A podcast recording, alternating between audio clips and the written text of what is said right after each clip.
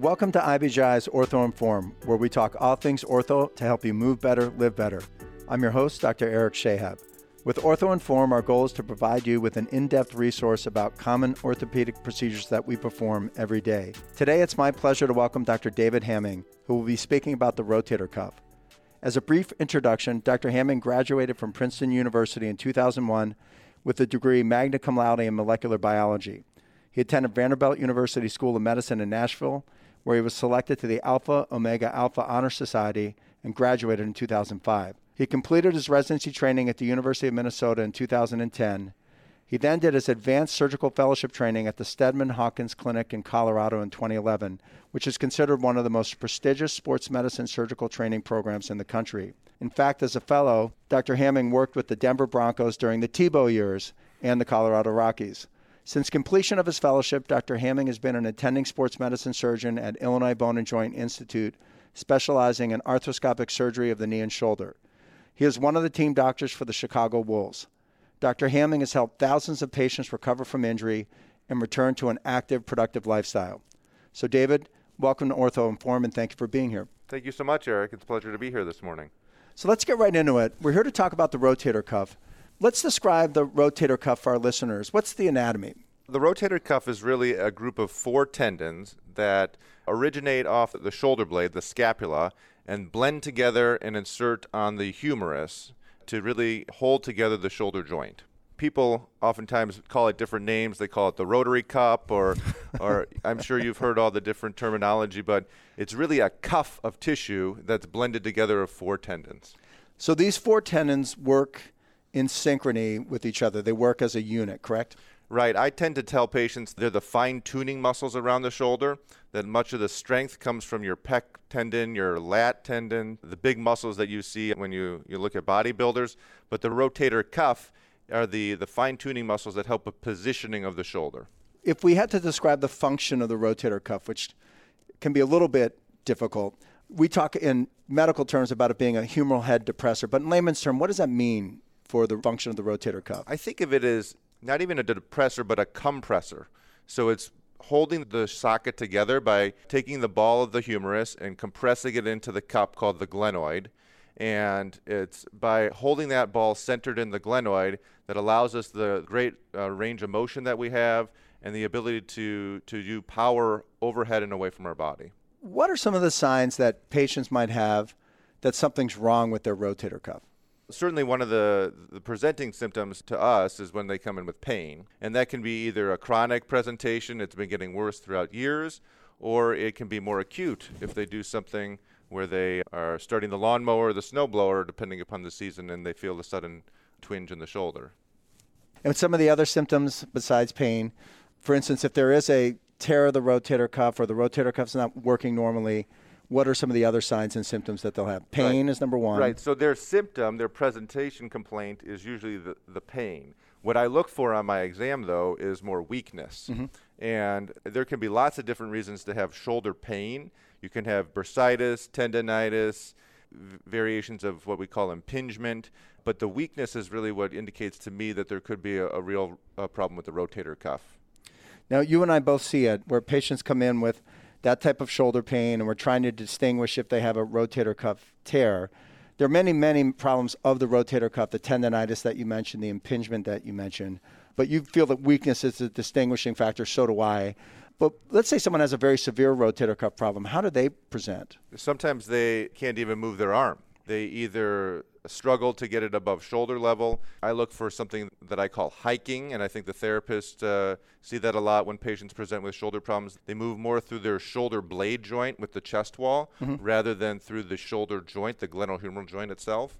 And then when the tear is really severe, uh, patients present with what's called a pseudo paralytic shoulder. And if you break down that terminology, it really means that it's it looks like they're paralyzed, mm-hmm. but falsely so because it's not that the nerves don't work, it's not that they have true paralysis, it's that the, the tendon is disconnected, and as hard as they try to, to fire those muscles, it's disconnected and will never generate the power to raise it overhead.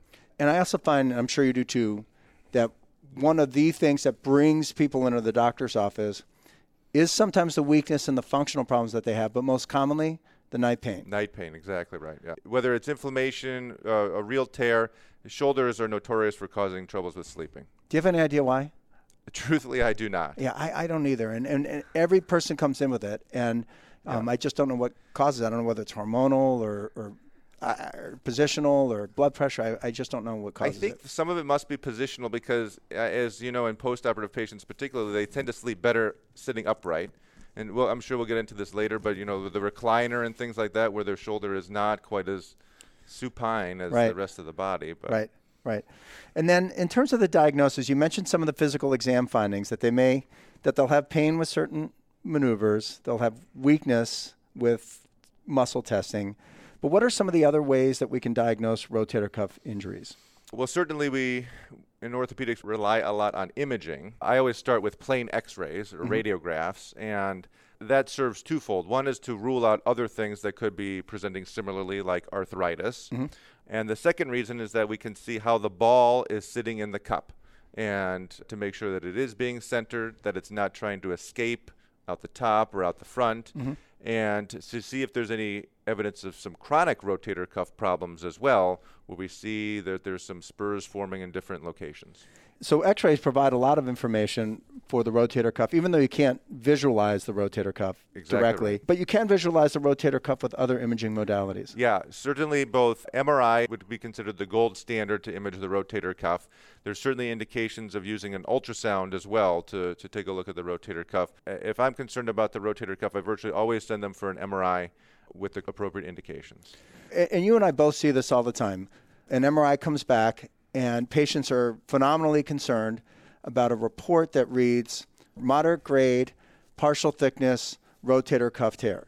Yes. Take our listener through the significance of that read because that seems to be the thing that freaks most people out. Right. I tried to actually talk a little bit about that beforehand mm-hmm. so that they they don't happen to see the report before I have a chance to, to interpret it. that for right, them. Right. Because you're exactly right. People see the word tear and they're thinking that they're going to need to have a surgery. Whereas to me, a partial thickness rotator cuff tear can really just be some natural aging mm-hmm. in a lot of cases.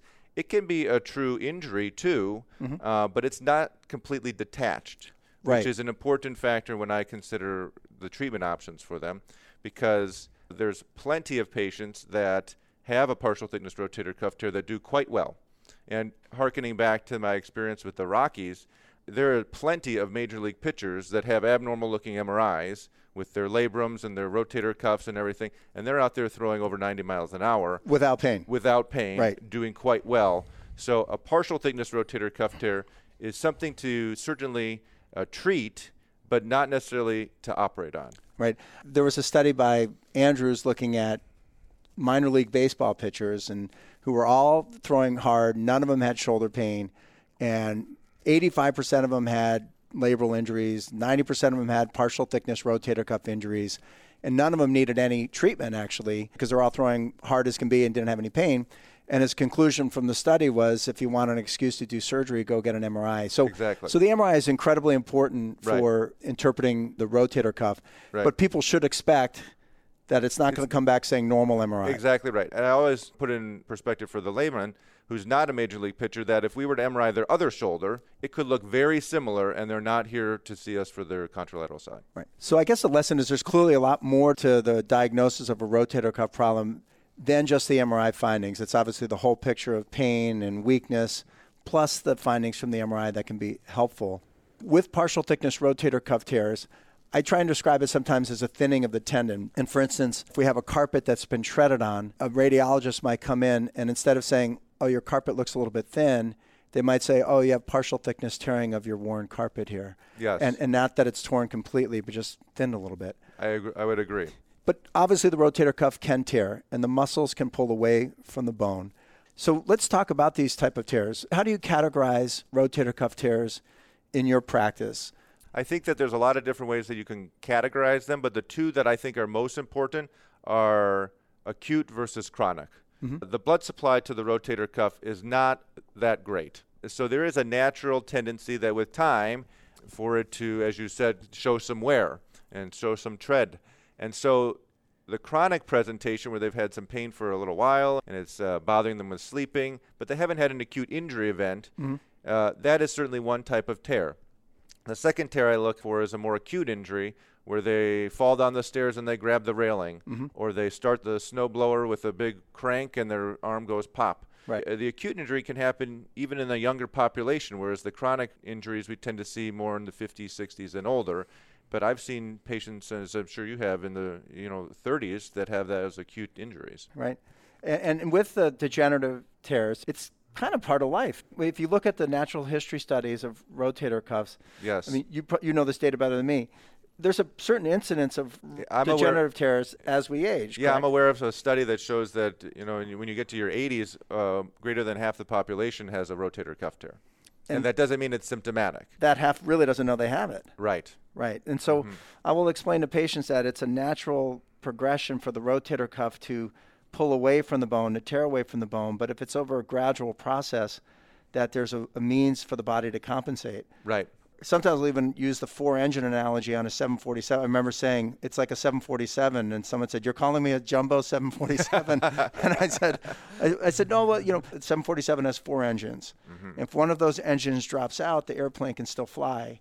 And likewise, your rotator cuff has four muscles, and if one of those muscles drops out, the shoulder can still work. It can still fly. It just may not have the power or the thrust, which, as you do get older, you may not miss it as much and may not even notice it. And so, Right. And with the chronic scenario, if it's happening over years rather than one day, your body has a way of compensating Right. and retraining itself to take up the slack. Right. Whereas if it happens acutely, that can be definitely more of a challenge. Yeah. When we are talking about treatment for rotator cuff injuries, the two treatment options are generally non operative versus operative treatment. And there are lots of variables that go into that decision.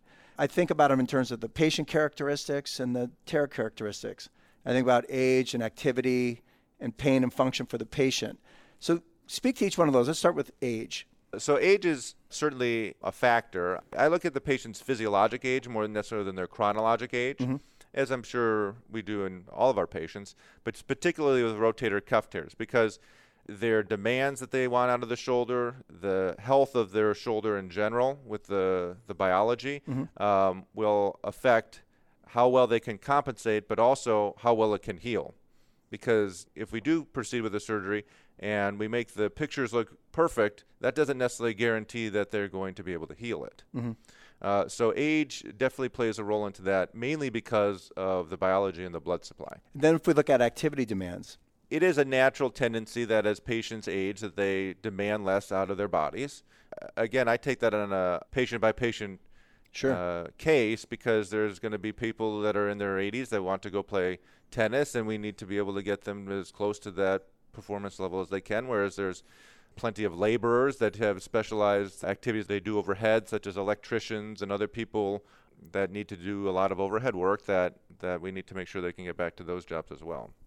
Right. And then some of the tear characteristics in terms of the size of the tear, the Mm-hmm. number of tendons. my experience has been that the pain that patients are in doesn't necessarily correlate to the size of the tear. Yeah. And in fact, some That's such an important point, right? I mean, we Right. see that all the time. Right. And I think that sometimes the more painful tears are actually the smaller tears.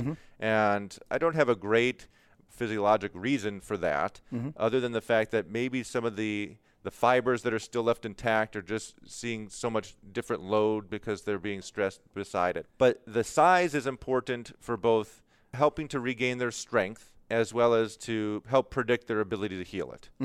Um, but not necessarily with their pain because virtually all orthopedic interventions, surgical or non surgical, we can help improve patients' pain. Right. But when we come time to talk about the size, I think that's more predictive of healing potential and strength. So the bigger the tear, whether it involves one tendon or two tendon or farther away from where Four it belongs. tendons. Yeah. Right, right. Right. Um, then the bigger the tear or the farther away it is, then the the less likely they will recover full strength Correct. and the less likely that it'll actually heal after it's repaired. That's right. So some of the data that I'm aware of, if it's about one centimeter, which would be considered small, Mm-hmm. Uh, that has about a 90% chance of healing. And then as it gets out to where you have three to five or greater than five, which are considered massive tears, Mm-hmm. you know, less than half of those are going to completely heal. Right. Now, sometimes they heal with a spot weld, and so you do regain a lot of strength and function because you do get partial healing. But if you were to say, well, is this truly fully healed? That's not nearly as successful when you're dealing with these massive, large tears. But the point I always stress to patients is that that doesn't mean that clinically they don't feel better. So Right. they should definitely see improvement, particularly with their pain. So even a partial healing response, where the tendon doesn't fully heal but a part of it does, will typically result in pain relief and improved function for the patients. Correct. Uh, One of the questions I get often is, well, how do we know if it heals? Do we need to re MRI it to see how it looks? Right. And I always tell them, first of all, a surgically repaired shoulder never looks normal. So it's never going to say completely healed or looks perfect. Right. So, uh, so I tend not to re-MRI patients unless they really have symptoms. I tell them we base their healing on how well they're doing clinically. Let's go for sort of the easy ones for the non-operative treatment and then the operative treatment. I think of like an easy indication for someone who's going to be treated non-operatively is someone who sort of incidentally by accident finds out that they actually have a rotator cuff tear. Like for some reason they had a shoulder MRI and there's a tear of their rotator cuff that they didn't even know they had. They're an older patient perhaps, they're well compensated. Yeah. It's if they were having any discomfort, that seems like a no-brainer to give physical therapy. I'd start with some physical therapy. If their pains seem to be flaring, I'd offer them an injection. We'd do some anti-inflammatories. Go that route for sure. So as we talked about before, the partial thickness tears, virtually any initial presentation of that, I would start them non-operatively, Right. and then follow them out to see how they progress. And then for other non-operative candidates, I- think it, it's really individual in how they present, as you said. I have patients that come in with big tears, but they've been more chronic and they can raise their arm overhead. And if you test their strength, they're pretty darn good. And, Right. and I tell you, you know, if you look like this after I repaired it, I'd be pretty happy. Right. And I don't think, I, mean, I realize you're not perfect, but I'm not sure we can make you that much better. Right. I mean, it, it is so interesting about rotator cuffs because you can have the exact same MRIs on two different people, mm-hmm. and one person can literally throw a baseball at 70 miles an hour and throw batting practice, and the other person can't raise their arm, is in insufferable pain, and their MRIs can be absolutely identical. So it's not just anatomy. It, there has to be something about how the nerves work, how they can compensate. Because if it Yeah. were just anatomy, they should have the exact same function as well. Right, So right. it's a, a totally interesting problem. That's why I like doing this. Year after year, that's why there's so many studies that are uh, presented favoring both non-operative and surgical intervention because there's no right answer. Right. It's an individual treatment. there are a couple slam dunk indications for non-operative treatment and slam dunk indications for surgery. And I think of a slam dunk indication is someone younger in their 40s or 50s who has an acute injury and, and has a rapid dysfunction of their shoulder from the injury, and they have a tear on their a rotator cuff tear on their MRI. Yes, I would agree. And those do pretty well. They do really well, actually. Yeah. the healing potential is good. In general, their their biology is pretty good. The tendon hasn't degenerated that much. The blood supply we can supplement some with the techniques that we use, and they have good healing potential. And they're usually pretty motivated to get better. And then obviously the gray area in between that we talked about is where we individualize the Right. the, the indications for surgery. Let's go to the surgery. It's evolved over time. And so take us back to how rotator cuff repairs were done, let's say 30, 40 years ago, and Right. how they're being done currently today. The goal of the, the surgery is to restore anatomy. So there's certainly surgeries that we do that alter anatomy, mm-hmm. and this is one where we're trying to restore anatomy. And so the general principles have pretty much stayed the same, and I think you could maybe even make an argument that our current techniques have gone back to some of the initial principles Right. of the, of the old open techniques. But certainly the surgery started with an open incision, kind of a saber incision is what we'd call it over the side of the shoulder, and uh, get maximal exposure, see what you're there to repair. And with the advent of arthroscopy, we've been able to minimize the at least the skin incision and the invasiveness of that surgery. And in my personal opinion, is actually uh, improve the surgery uh, because of, you can get better visualization arthroscopically rather than through one big hole. You can look all around the shoulder with a scope and really assess the tear, be pretty pinpoint with where you want to put your implants, and uh, limit the amount of uh, collateral damage of the surgery. It seems most of us are doing these rotator cuff repairs arthroscopically or arthroscopically a- assisted. And it's, it's the rare case where we're doing an open repair. Right. and it does seem to help with the recovery. And and again, we're restoring anatomy. Right. We're, we're sewing that tendon back down to the bone. But Yeah. any sort of routine augmentation for the repairs? I try to make sure that the, the footprint, the, the part on the humeral head where we're repairing it, has a pretty healthy looking area to dock the tendon into. The implants that we use are actually fluted now, so the bone marrow is coming out through the anchor and really helping that uh, that healing. So I think that a lot of uh, you know grafts, like people use skin grafts, or they used to use porcine or pig grafts to help augment areas. I personally have not really found the need or indications for that. Right. Well, I, I agree. So let's take it from the patient perspective. So, a patient has been indicated for a rotator cuff repair. What can they expect the day of surgery? This is typically done. It's done as an outpatient. You know, they usually come in about an hour, hour and a half before the surgery. They get their IV, they talk to the nursing staff, they mm-hmm. talk to the anesthesiologist. It's a rare patient these days that we don't offer a, a nerve block to, mm-hmm. and that is a an injection that the anesthesiologist puts at the base of their neck to really numb up the arm for the rest of the day. I think that helps in two ways. One is that it helps the postoperative pain and gets patients you know on board with their oral medicines and transition to home more comfortably. But it also allows the anesthesiologist to give them less anesthesia, uh, so they don't have to be quite as deep in under general anesthesia, and they uh, they have less nausea and less side effects from the anesthetic. And then the procedure takes about how long? Depending upon how much other work we're doing in there, because usually when we're doing this surgery, it's not just the rotator cuff. There's some other things that we look at in the shoulder as well. But I would say anywhere between, for the smallest tears, an hour to mm-hmm. sometimes with the massive tears, over two hours. So, the patients will have a postoperative experience that goes over a course of six to 12 months. Let's start with the first week after surgery. All of the patients that I do, I place in something called an ultra sling, a mm-hmm. little pillow sling where mm-hmm. they have their arm out to the side. That really helps take some of the tension off the repair. Mm-hmm. Because with your arm at your side, that's actually putting the repair on maximal stretch. And so some people think it's there for comfort or other reasons, but it's really there to help protect the repair. Right. I, I let them come out of it uh, starting uh, within the first couple of days after surgery to do some dangling exercises. We call those pendulums, and I tell them it's kind of letting their arm rotate around like an elephant trunk. Um, they can take it off to bathe, so that's oftentimes a nice time to do it. They get the warm water running over their shoulder, and they do their exercises. They work on moving their elbow and their wrist so they don't get too stiff uh, with those joints. But other than that, it's really just letting the biology do the work. They Yep. need to sleep in the sling. They need to uh, be in public in the sling. They can't drive. I, I really try to get them to protect it the first at least four weeks. Yeah. And personally, I will go between either four to six weeks in that sling, depending upon the size of the tear, the quality of the tissue that we're dealing with.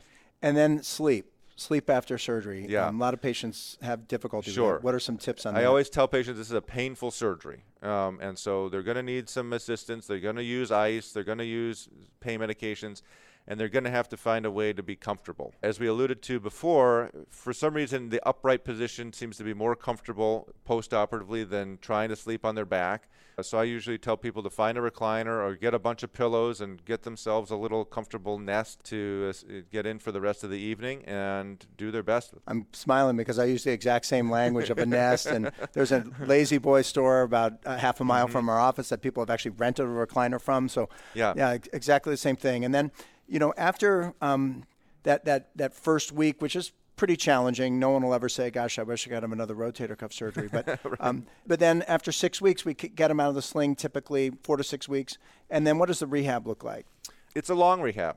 Probably the two longest rehabs we have are ACL surgery and rotator cuff surgery, and um, it's because we have to let the biology do the work at the beginning, and then we have to regain range of motion. So between that four to six week mark and then about three months, I have them focus on range of motion, and that's getting it actively and passively over their head, out to the side. The hardest thing they always get is behind their back. Right. You know, getting it past their hip pocket to the middle of their back, and you know, I hear all the time with the, the ladies doing their bra and other things, getting to the back of their hair, doing things behind them is certainly the slowest, but that progresses with time. And then at three months, I usually let them start uh, working on their strengthening. Yep. And we start easy with some bands, just light resistance. I make clear to them that they're not in the weight room, they're not building bulk, it's fine tuning, relearning how to use the shoulder. The earliest I usually let patients go back to full activity is around six months. Mm-hmm. And, and, you know, with people's jobs and other sports and things like that, sometimes we can cheat that a little bit as long as they're not putting too much stress through it. But I, I think it really takes about six months to be able to safely do most activities. Yeah, that's the same number I um, hang the hat on. And, you know, I, I'll tell patients you'll at six months you'll be about 85% fully recovered. Yeah. And you'll make that other 15% over the course of the next six, Six months, or so. right. Yeah, so about a year. You know, it's hard to get people fully 100% back to where they were. And I use a pitcher analogy. Like if a Major League Baseball pitcher has a rotator cuff surgery, they may have thrown 100 miles an hour beforehand, but they might throw 85 miles afterwards. Yeah. So you can't quite get the power. But most of us aren't Major League Baseball pitching. Right. And we get them so close to normal that they typically don't notice a difference. Right. I always tell patients my goal is 90% of normal. Yeah. For you. It's never going to be 100%. Right. There's going to be a little stiffness, a little weakness, maybe some occasional discomfort, but but it should be definitely better than where we started. Yes, yes, and that's the main thing is to realize that it is so much better than where it started, mm-hmm. where it was weak and painful and keeping people awake at night, and then they get almost complete normal shoulder function back. In fact, most of the time, so close to normal that they don't notice the difference. That's right. And then complications. Um, what are some of the common complications after a rotator cuff procedure? Yeah, there's certainly complications to any surgery, but a rotator cuff surgery for as as painful as it is at the beginning and as long as the rehab it is, it's a pretty safe, straightforward surgery. There's always anes- anesthetic risks. These days, I've heard anesthesia tell patients that it's more dangerous for them to drive to the surgery center in the morning than it is to actually have the, the anesthetic. So Right. I think the odds are certainly with them there, but that is certainly an anxiety point for people having Sure. general anesthetic. There's always a risk of infection. Mm-hmm. The shoulder has some specific bacteria around it that we think a little bit more about, but one of the advantages of doing these surgeries arthroscopically is that we're constantly flushing the shoulder out with water. And Yes. so we're constantly refreshing the environment we're working in and, and essentially self cleaning it while we're doing it. So th- thankfully, the risk of infection is quite low. Most of the time, I quote less than 1%. percent mm-hmm. And patients end up with scars rather than one big scar down the front like it used to be. I usually use four or five teeny little poke holes around the shoulder that tend to fade away with time. There's always a small risk of nerve or blood vessel injury, but again, we're working way away from those in, in this type of shoulder arthroscopy, so I think that the chance of that is quite low as well. But I always mention it. And then there's actual complications with the procedure that we're doing.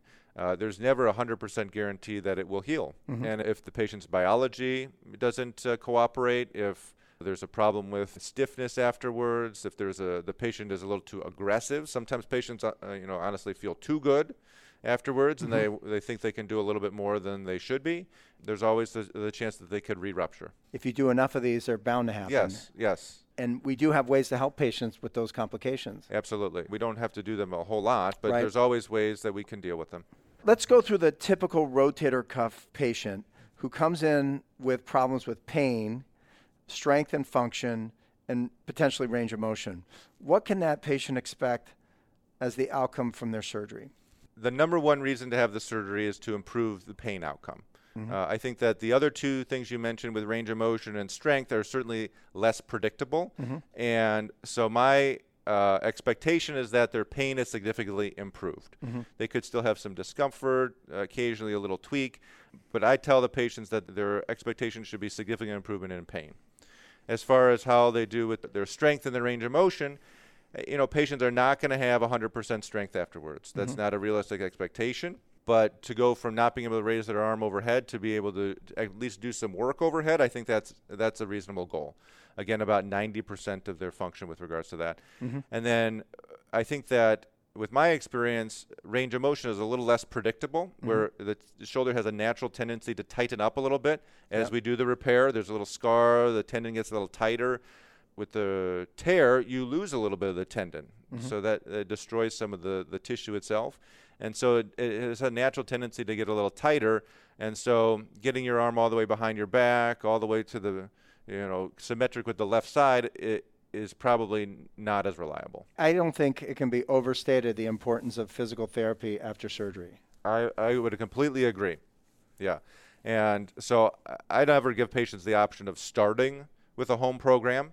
Uh, there are certainly uh, some trends to do more individualized home programs where they're not having to go into therapy as much. We've seen that sp- especially with COVID recently. But I think that learning the techniques, making sure your form is correct, making sure you're not overdoing it, but making sure that you're still being aggressive enough to see the gains we need you to make is really best done under the guidance of physical therapy. We clearly have very similar practice patterns. I agree with everything you've said. I just want to ask if you have any other insights regarding rotator cuff repairs, rotator cuff surgery, patients undergoing these that you'd like to share. I, I think I'd like to mention one more thing that always comes up as a corollary of this discussion, and that's the biceps tendon. Mm-hmm. And this is always a challenging discussion with patients because of how, at least I've always had a challenge conveying what's actually going on with the biceps tendon Mhm. in a short amount of time to, to help them understand. So maybe I'll take a, just a minute here to talk to them about that. Please, yeah, that'd be great. Um, so the reason we're going to patients' shoulders most of the time is to repair the rotator cuff, as we've been, just been talking about. But the patients have two biceps tendon attachments, and one of them is outside the shoulder, which is always quite healthy. But the second one, called the long head of the biceps, runs up through the shoulder joint and it actually attaches inside the, the joint itself. With the tears that we're talking about, oftentimes that biceps is intimately involved in the tear. Mm-hmm. It's either destabilized and actually floating around in the tear, mm-hmm. or as we do the repair, it can alter how that biceps tendon is functioning because of how we tighten the tissues around it. Mm-hmm. And on top of that, oftentimes that tendon is not very healthy to start. I've certainly gone into patients' shoulders before where it's either hanging by a thread or it's already gone because of the trauma that that tendon has seen throughout the years or acutely. So I never like to leave a patient's shoulder without at least thoroughly evaluating the long head of the biceps mm-hmm. tendon. I think that in the past, it has been, if it looks pretty good, we've just left it. Mm-hmm. But I, I think that patients have had some persistent pain because of the dysfunction of the biceps after the repair. And so, if there's any indication whether th- that tendon is being destabilized because of the tear, or it's going to get entrapped because of the repair, or it's just not a healthy looking tendon at all, I tend to do something with that. Yep. And I recommend one of two things, and that's either to cut the tendon and let it go. That's called a biceps release. And my personal experience, and I think the data would support that the pain relief is quite good with that. Yep. I perceive that surgery as the biggest downside is cosmetic. Is that when I tell patients if they go flex in the mirror afterwards and they look at both arms, one might look a little bit more like Popeye than mm-hmm. the other side. But functionally, they should still be able to turn a wrench. They should still be able to do 90 plus percent of their activities with no restrictions. They might feel a little crampy at the beginning, but overall, they should not notice any difference in their arm function. Mm-hmm. The second option, though, is to reattach it, and that's called the biceps tenodesis. And there's lots of different ways that you can reattach it, which I, I don't think we need to get into here.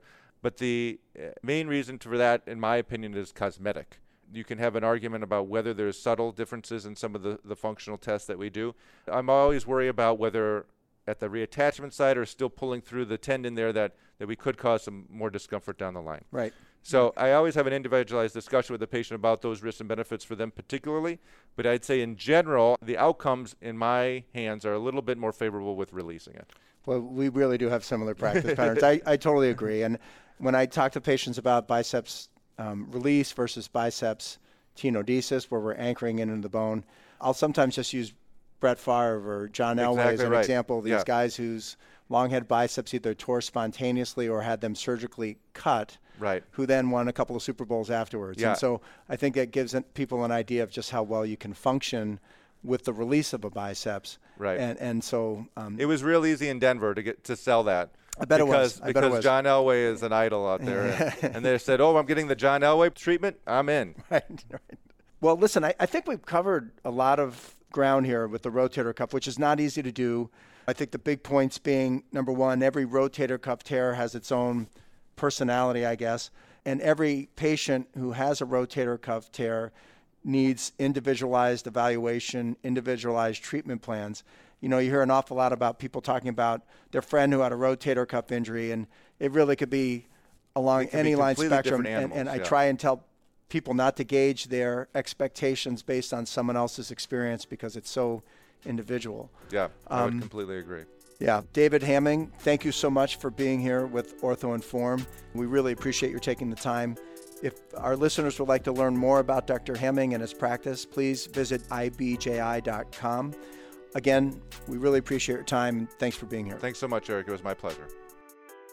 Thank you for listening to IBJI's Ortho Inform, brought to you by the Illinois Bone and Joint Institute, where our goal is to always help you move better, live better. If you would like to learn more about IBJI and our comprehensive musculoskeletal services, please visit our website at ibji.com. The discussion in this podcast is for general information and entertainment purposes only regarding musculoskeletal conditions. The information provided does not constitute the practice of medicine or other healthcare professional services, including the giving of medical advice, and no doctor patient relationship is formed. Listeners with musculoskeletal conditions should seek the advice of their healthcare professionals without delay for any condition they have. The use of the information in this podcast is at the listener's own risk. The content is not intended to replace diagnosis, treatment, or medical advice from your treating healthcare professional.